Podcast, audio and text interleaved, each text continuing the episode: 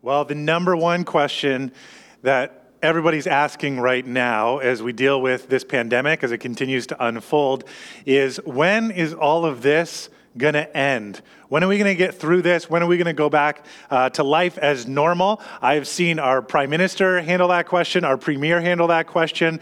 We've seen health officials who have dealt with that question on TV. Everybody's asking it, and we have an answer. We just don't all really like it. The answer is we don't know we don't know. And so we continue uh, to evolve as, as we get news of how things are going. Uh, we continue to evolve on how we have to live. And in light of that, t- today I want to ask you how are you feeling?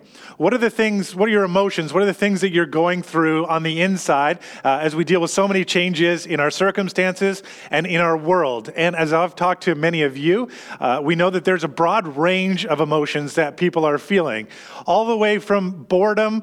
Many of us, most of us, are stuck inside, stuck in our houses, um, keeping away from other people. There's a lot of things that we can't do. And so we're getting a little stir crazy and bored. But the range goes uh, way to the other side where some people especially if you're working on the front lines in healthcare. Uh, you might be ramping up. You might already be feeling overwhelmed uh, with some things that are happening in the hospital in the healthcare world. And then there's all kinds of different emotions in between. There's people who are understandably worried, worried about uh, their health or the health of loved ones, worried about their job and the economy, worried about how long this is going to go and how long it'll take to play out. There's many of us who are dealing with loneliness uh, as we are fairly isolated. Um, and if you're on your own, that can really take a toll. Uh, there's some of us who have a lot of anxiety around so many different aspects of that. And today, I want you to think a little bit about your feelings, and I want to talk a little bit about how we might be able to even process the things that we're feeling and how we might deal with the situation that we have in front of us. Of course, a lot of us are just missing some of the, the basic things that we really like to do that we can't do right now. Just real basic things, and it's only really been a couple of weeks where we've been dealing with uh, the effects and the restrictions of things that we can and can't do. Uh, but there's things that you might already be, be feeling like, man, I wish that I could go to a coffee shop with friends. I wish I could sit and be around people. I wish I could go to the movies or to a restaurant. I wish I could be back at work and just be around the people that I normally work with face to face in a way that I can't do that right now. Uh, and then there's uh, things like going to dinner parties uh, and, and, doing those social things that we would love to do that we can't do right now. Uh, this week, uh, I got a notice, I got, I got an email uh, letting me know that a wedding that I was supposed to go to has been postponed. And that's one of those things where your heart just goes out and you think, this is one of the greatest celebrations that we have is when we come together and we celebrate somebody's wedding and, and them coming together. And then, of course, there's the big party afterwards, the wedding reception that everybody loves. Uh, and it's one of those things that uh, it's sort of like the epitome. It's like one of the best parties that we have is a wedding celebration. And so uh, to be uh, told this week that people that we love and we would love to go and celebrate with um, are postponing their wedding is, is hard to hear. You know, one of my favorite parts of going to a wedding, and specifically the party afterwards, the reception, I don't know if you have this. I hope that you've had an experience like this or something similar to this. Um, we have some, some good friends that, um, you know, we've all been to each other's weddings and been part of each other's weddings and been part of the big celebrations. They're some of the people that we care about the most and love the most, friends that go way back. And one of the things that I love about when we've had had those opportunities to celebrate each other is this moment in a wedding reception. You can uh, let each other know, even in the comment section, if this is something you've experienced, if you're with us on the live comment section on YouTube right now. But it's that moment where you're, you're all at the reception and you're sitting around Maybe you're talking to somebody, getting something to eat, doing whatever, and all of a sudden your song comes on. Your song, the song that not just for you, but with maybe a significant other or a group of friends, it's meaningful. Maybe it has huge memories attached to it as part of your relationship where you just know that's your song. And whatever else you're doing, it's the moment where you put that down, you're talking to somebody else, you excuse yourself quickly. When you hear the first notes or the first few bars of that song, you know these are the the songs. This is the song where I got to get out and dance. I got to get out on the dance floor. And maybe uh, when you hear that, you just you rush to the dance floor. Again, maybe your your boyfriend or girlfriend or your spouse, you know that they're going to do the same thing. Maybe some of your closest friends, there you know. When you hear that song, they're all going to be out there. And when you get out there, all of a sudden you just uh, you, you, erupt with smiles and joy. Um, and it's this relational moment where you go, man, this is where we come together and we know whatever else is going on. We join the dance floor and your inhibitions just kind of slip away quickly. And you don't mind if you look silly and stupid because everybody looks stupid. And you're going in, maybe you have those moves that you always have for that song. And if you are following along live with us on Sunday morning uh, on YouTube, uh, right now, even jump on the comments. What are, the, what are those songs for you? What are the songs where you and your friends or you and your significant other, as soon as you hear it, you know you're going to get out on the dance floor and there's going to be this joyful, uninhibited, fun dance where you just go nuts. Man, I just love that. And I look forward to a time uh, where we're back doing those kinds of things and we're back enjoying great social celebrations. But we also know that that's not where we're at today, obviously. And so I want to talk a little bit about how we deal with the feelings and how we deal with missing those kind of things and how we deal with uh, our present reality uh, by accepting that reality. And I want to talk a little bit about some of the wisdom we find in the book of Ecclesiastes. Ecclesiastes is one of the wisdom books in the Old Testament. And if you read through Ecclesiastes, uh, most of it comes from the voice of the great wisdom teacher that's introduced in the first uh, few verses. His name is Kohelet. He's the teacher, he's the wise sage. Um, he sort of takes the persona of an older, wiser person who's trying to teach people about life. But Kohelet is the Eeyore of the Bible. He is the, you know, the donkey from Winnie the Pooh. He is the uh, pessimistic, always getting down, always looking at the negative side of things. He oftentimes in his writings, if you read through it, he slips into utter despair and just says, ah, life isn't even worth it. Forget it. Nothing makes sense. Uh, just, you know, We've had it with all of this. But in the midst of that, he also gives us some great wisdom of how to live and how to live even when life doesn't really make sense. So let me read to you from Ecclesiastes chapter 7. Verse 1 says, A good name is better than precious ointment, and the day of death than the day of birth. So, Ecclesiastes, uh, in this section, Kohelet is going to use a bunch of what we call better than statements, which is just a really simple literary device that's compares two things. This is better than this. Um, it's a way of accentuating a point and, and teaching something. So he starts A good name is better than precious ointment. A good reputation, when people think well of you because of who you are and because of what you've done, uh, the fact that hopefully you're a good person and have good relationships, that is better than precious ointment or precious oil. And the comparison here is that one is going to last longer and be more sure or dependable than the other. A good reputation is going to serve you better. It's going to stick with you. It's going to be there in good times and bad times, more so than precious oil. Now, oil was a luxury item in this culture. You know, think of a really expensive perfume or something like that, and something that a lot of people would have wanted but not been able to afford. Uh, this thing that we go, oh, it was so amazing. But the problem with oil is oil can spoil. So, a good name, a good reputation, having good integrity and people uh, that know that is much better for you than this precious ointment or expensive oil, because oil can spoil, but a good name, a good reputation is going to serve you well. You can depend on it. Now, most of us read that and we say, Oh, I get that. There's a bit of attention because we like nice, shiny things, we like expensive things, but we sort of, that makes sense. Um, we would rather be better people than have expensive things. The next verse, though, or the next part of that verse, is where we see this is where Kohelet kind of takes a turn into despair. He says, In the day of death, then the day of birth.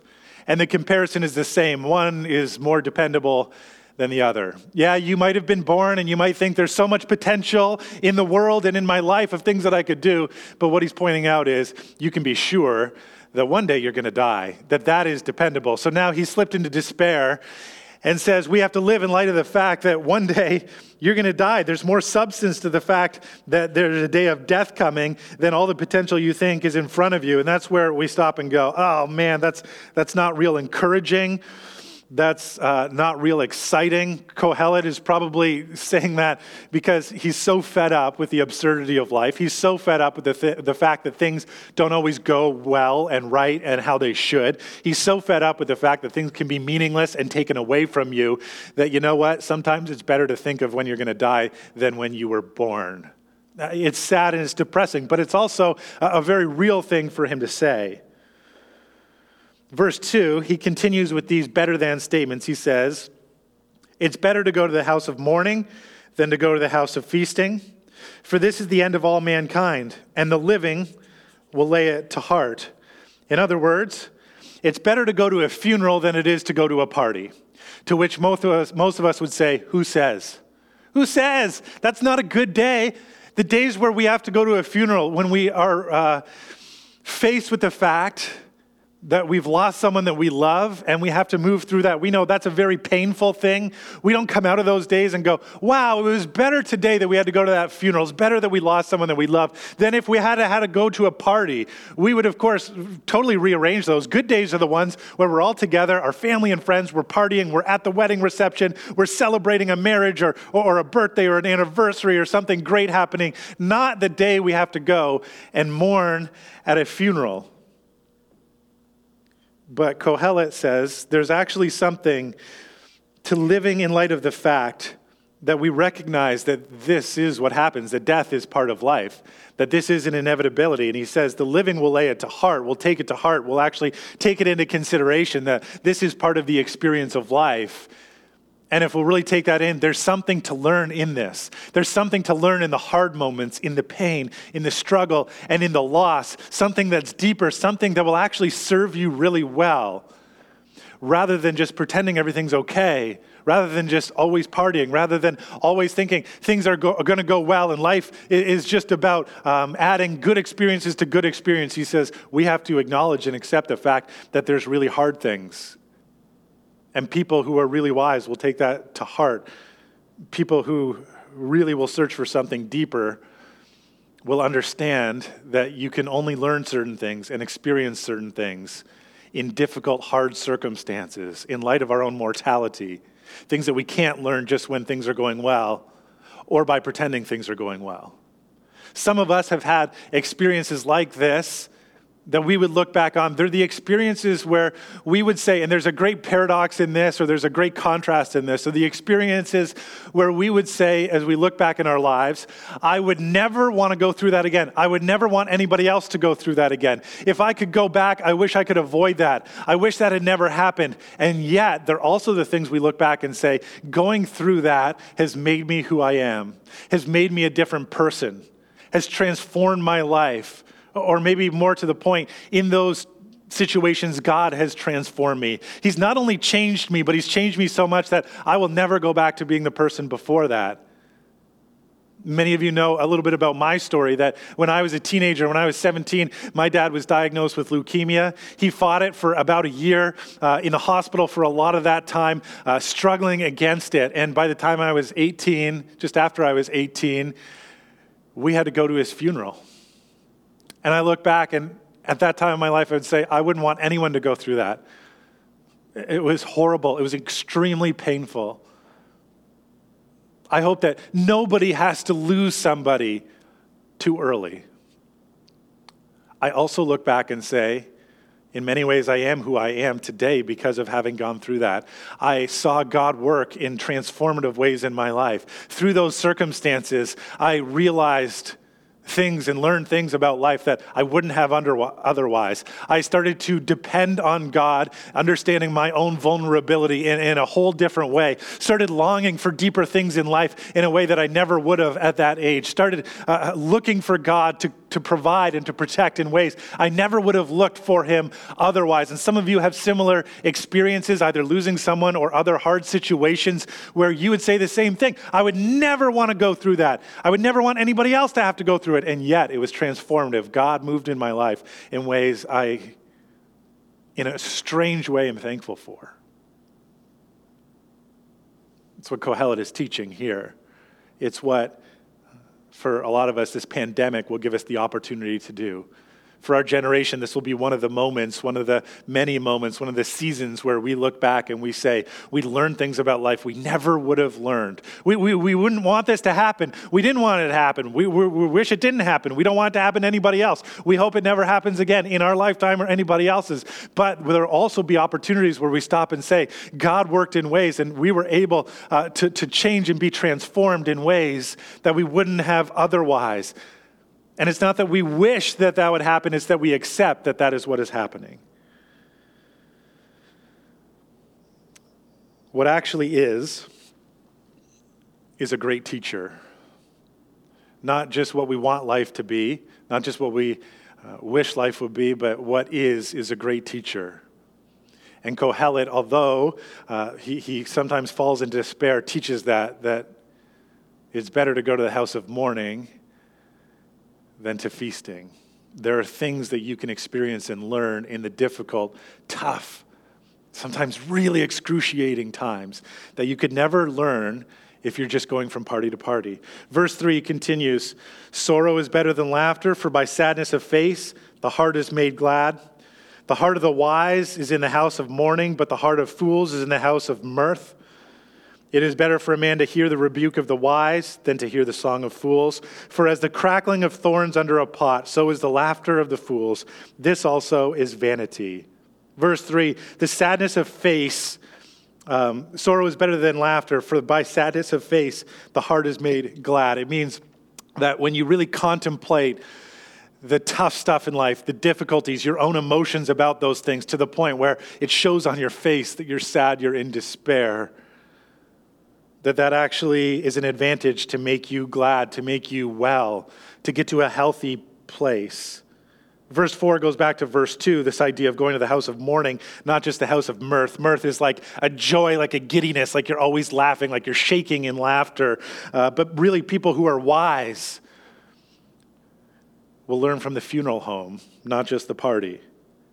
It's better to hear even rebuke from wise people. It's better to be told that you're not doing everything right than just pretending like everything is okay, singing the song of fools, ignoring everything that's going around and just pretending everything is good. And then he wraps up the section by saying, For as the crackling of thorns under a pot, so is the laughter of fools. Crackling of thorns, uh, thorns, um, a lot of heat, a lot of uh, flash, a lot of noise when a, thorn uh, catches fire. So you hear it, you see it, but there's not a lot of heat.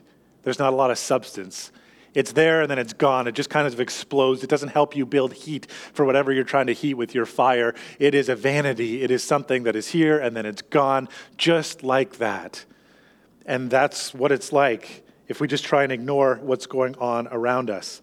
So he's told us that funerals can be better than feasting, sorrow better than laughing, mourning better than rejoicing, and rebuking better than singing. In other words, here's what he's trying to tell us in this passage accept a reliable relationship to reality.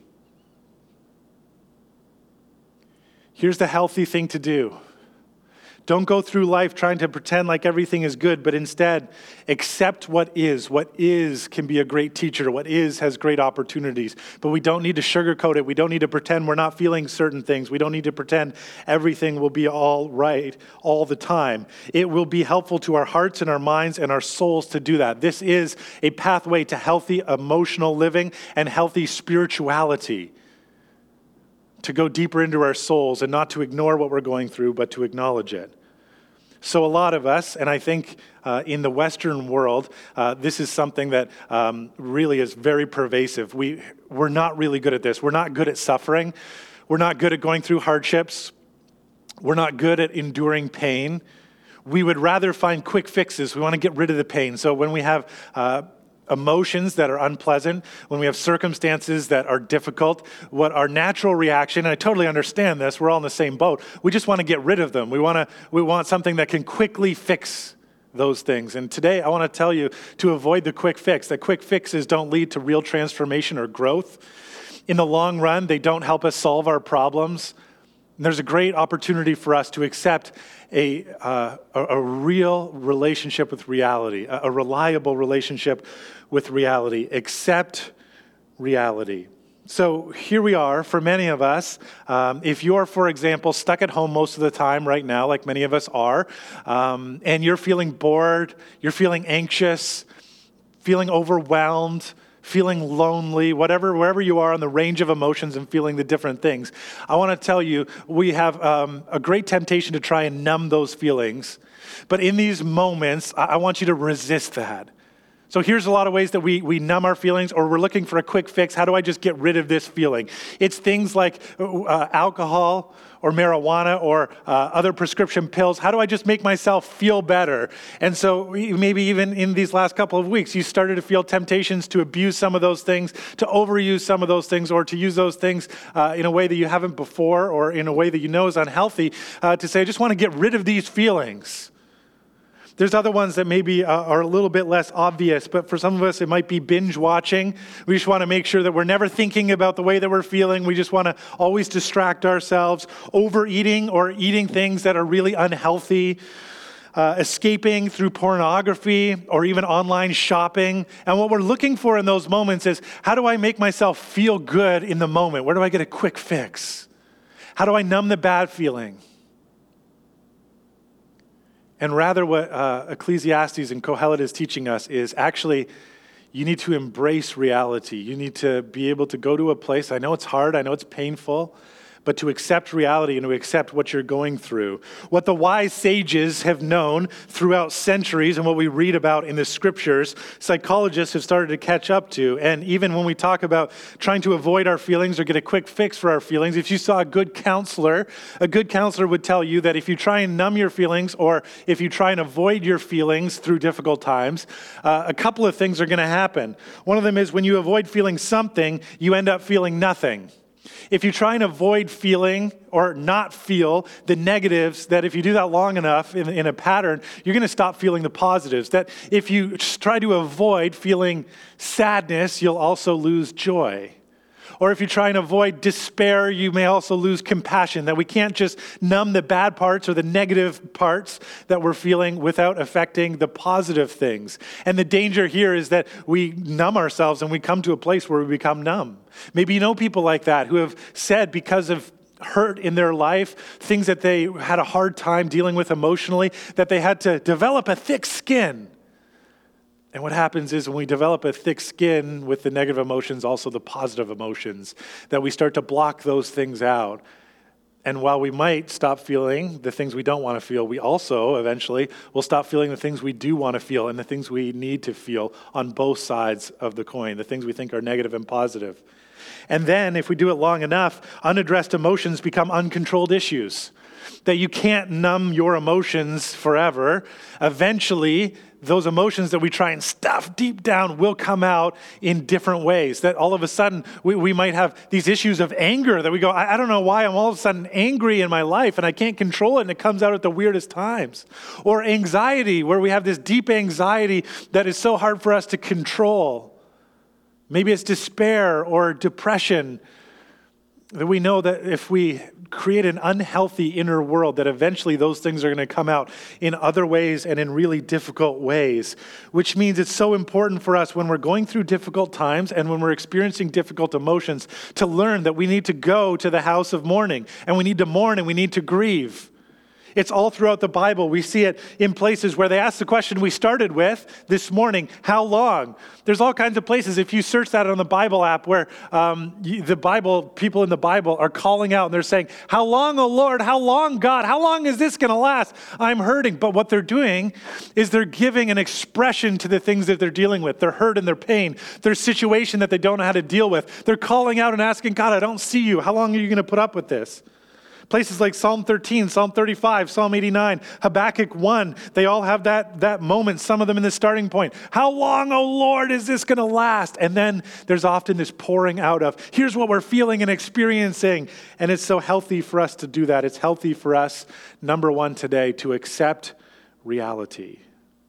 So I'm going to encourage you as uh, an application in this to process your feelings. And for some of us, that's not something that we love to do or are comfortable doing, but it's going to be crucial in the days coming ahead and, and already for us. Uh, again, even if it's just boredom that you're feeling or a stir craziness all the way through loneliness and anxiety and worry uh, and being overwhelmed and being exhausted, to give a voice and expression to those things. And I'll encourage you to do it in two ways express your feelings, process your feelings, talk about them in community and in prayer. Talk about them with a spouse, with a significant other, with a trusted friend or family member. Talk about them when you meet virtually uh, with your life group and say, Here's what I'm going through, and I just want to be honest. And my situation, maybe my situation isn't nearly as bad as someone else's. Maybe mine is, is really severe right now, but here's what I'm going through. All of your emotions fit, they're all part of it. Life is about the good and the bad, not just when things are going well, not just when, when we can share victories, but everything fits. There is an appropriateness to your emotions right now, wherever you're at. And it's important to talk about them, process them in prayer. One of the, the great um, opportunities we have right now as we go through this is to make sure that we're starting every day in communion with God, acknowledging His presence, inviting Him into where we are. In those prayers, be honest, be raw. Tell God what you're feeling. He knows already, but pour it out to Him. Journal it, write it down so that you have a record and you can come back later and see how God is working in that. But, but just unload those things and make sure that your prayers don't become just these sanitized things that we say to God, oh, dear God, thank you for this day. Help us to be okay. Amen. But really, wrestle. Maybe you'll read some of these Psalms that we listed before, and you'll identify with the, the writers of these poems, poetry, where they just pour themselves out even when things are not going well. And then ask yourselves what are my feelings telling me about my situation, myself, and God? What does it tell me about my vulnerability or where I feel vulnerable, where I need to invite God into a certain area of my life, where I need to build trust? Where I need to show compassion, where I need to build character, patience, love. What are your emotions saying about where your heart is at, where your soul is at, where your trust is at? And to find that in these times, God comes and meets us exactly where we're at and teaches us and changes us. And I hope as we open our hearts to Him and let us do it, transforms us the difference between change and transformation being change, you can make a change, sometimes we change back. Transformation is a change that we don't go back on. We become new kind of people. And I think that's what God wants to do in us, not just one time in our life, but He wants to do it over and over and over. It becomes the pattern, the pattern by which we follow Christ who is willing to enter into suffering, not to ignore it, not to say there's not, nothing that bad with the world, but instead, Jesus comes. It's God coming in the flesh to experience everything we experience, the good things and the bad things, to suffer, to die, and then to defeat death. And in his resurrection, to give us the pattern of transformation death to one thing and rebirth and new life a new way to new people. And I think that happens in us uh, as people when uh, we give our lives to God, when we give our lives to Jesus, when we make Him Lord and accept Him as Savior, and He forgives us our sin and makes us new. But I also think it's the pattern of growth and transformation in our life that we go back over and over and over to that pattern of transformation. Kohelet, as he talks about this, accept reality also teaches us that acceptance helps us to find meaning, and meaning in suffering, and meaning when things are difficult. For us, uh, one of the questions that you might have, not just how long is all of this going to go on for, how long do we have to deal with this, but also why is this happening, and, and you know, is there any good in it?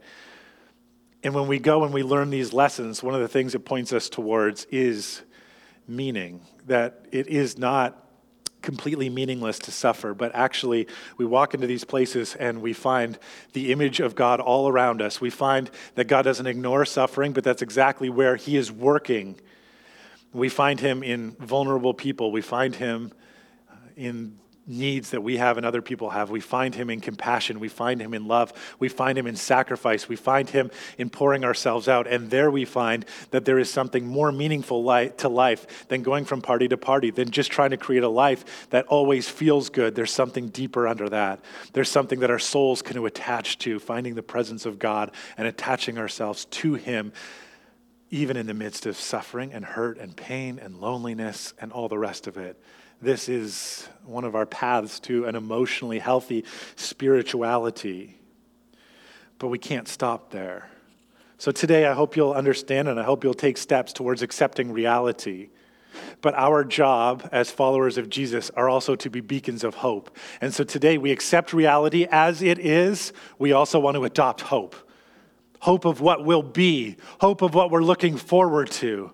Because as we accept the reality of the way things are, we also need to accept the reality, adopt the hope that this is not how everything is going to be forever. That one day we will come out of our houses again. One day we'll be back in the coffee shops. One day we'll be back gathering. One day we will be able to have celebrations. One day things are going to get better.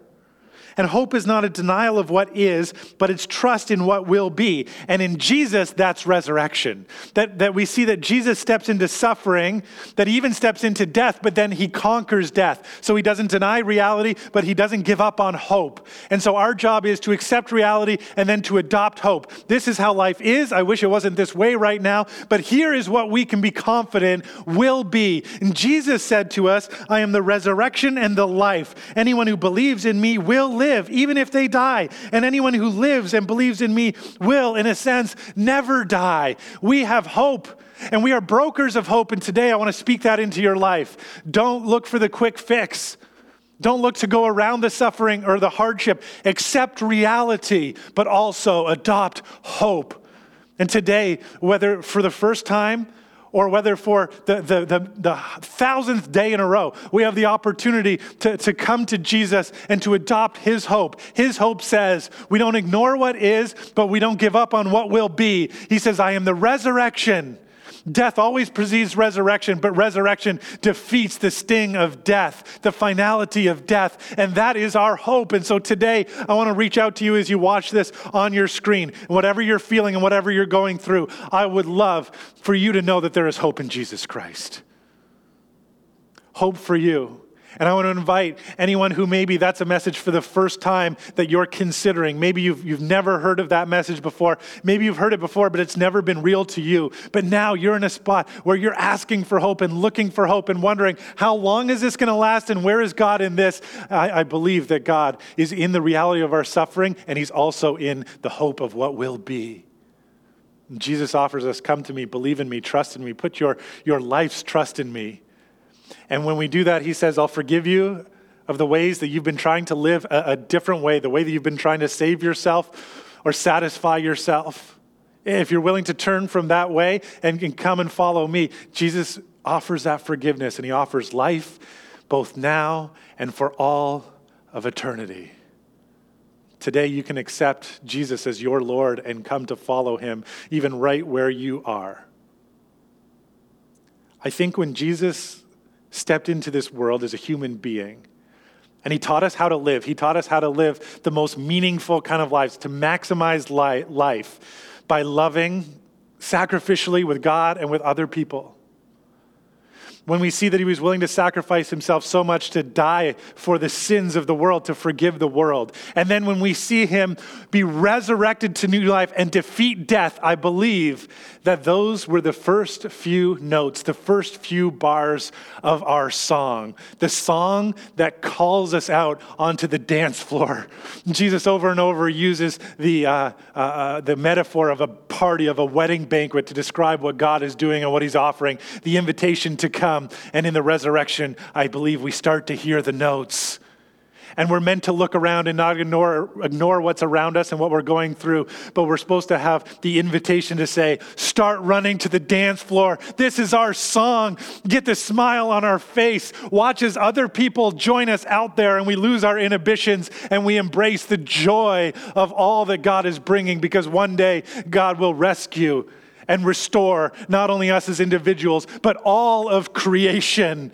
And we will attend the great banquet, the great wedding, and we'll be out on the dance floor together celebrating again. One day we will step out of our houses again, and this crisis will be over. And one day in the future, Jesus will come back and make all things new, and we will step out onto the great dance floor of joy and great, incredible relational celebration. So today, accept reality what is, but adopt hope of what will be in Jesus Christ. Let me pray for you. Heavenly Father, today we bring to you all of our hurts, all of our pain, and our struggle. God, would you hear our prayers today? For those who are bored and stir crazy, looking for something to do. God, for those who are worried and anxious about their health, their loved ones, their job, the economy. God, for those who are in despair and depression or loneliness. Father, for people who are completely overwhelmed, overworked, feeling incredible pressure to be in really difficult situations. God, would you hear our prayer? Would you take everything that's inside of us, the emotions that are appropriate, we trust you that you are bigger than all of them. God, would you reassure us that those negative feelings will not last forever? We can process and work through them. God, would you help us to sit there in them, but also move us through them? Today, God, would you help us to accept what is, accept what we can't control, and to trust you? And God, today, would you reassure everyone of the hope we have in Jesus Christ? The hope that He is the resurrection and the life. The hope that He is one who has not ignored suffering, but came right through it, even to death, and then defeated it. Would you reassure us that one day you will make all things right and you will make all things new, and everything that is wrong will come untrue? And reassure us that we have hope for a glorious future with you. God, hear our prayers and meet us where we are. We thank you that you love us so much to do that, that you are powerful to work in whatever situation we deal with, and you are loving enough to be willing to do it. And so we pray in the powerful and precious name of Jesus Christ. Amen. Hey, Westside, I hope you are keeping safe and healthy during this time. A lot has changed and continues to change in the midst of COVID 19. So, in the middle of these uncertain times, we are doing our best to speak directly to you to make sure you are informed and up to date with what's happening here at Westside. So, if we haven't met yet, my name is Zach, and these are updates for you this week. Regarding our Sunday services, kids and youth programs, and life groups, we will not be having physical gatherings for the foreseeable future. So while we may not be able to meet in person, we believe we have the opportunity to share hope with so many people who need it right now.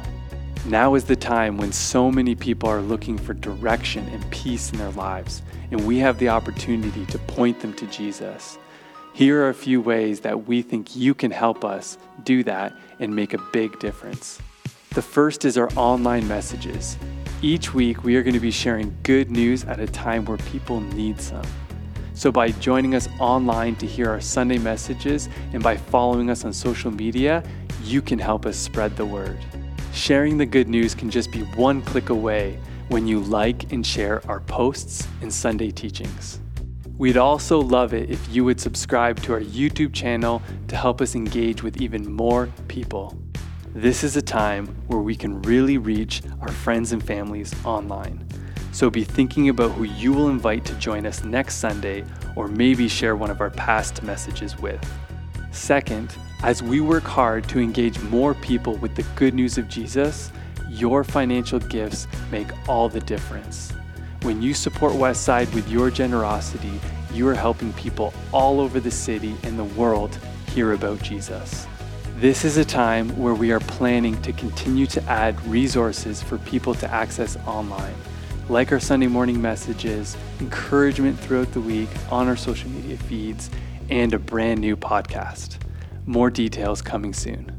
So while we may not be passing an offering bucket around, there are still some great ways for you to be a part of supporting our ministry. Here are three main ways. You can give online through our website, by text message, by texting the word Westside Hamilton to 77977, or by sending cash or check in the mail. If you visit our website, westsidehamilton.com forward slash give, you can find more details there. Third, we will continue to find the best solutions to help our life groups connect online so they can support one another, care for our kids and youth, and love our neighbors. If you are not a part of a life group at Westside, please reach out to us. You can email us at info at westsidehamilton.com and we would love to help you get plugged into a group so you are supported each and every week. Lastly, we wanted to let you know that our Good Friday and Easter Sunday services will also be held as online experiences this year. While we would love to be able to celebrate in person, inviting your friends to join us this Easter will now be a click away. On Good Friday, we'll be taking communion together, so plan to have a little bit of bread and some grape juice or wine at home with you. Be sure to pick these things up when you go out and do your shopping next, and we'll be sending you more info as we get closer to Easter. Thanks again for tuning in online. And if you are in need of anything, whether that's a grocery run or something else, please send us an email and we will serve you. You can also email us if you can help deliver and be a driver. Thanks so much, Westside, and we'll see you next time.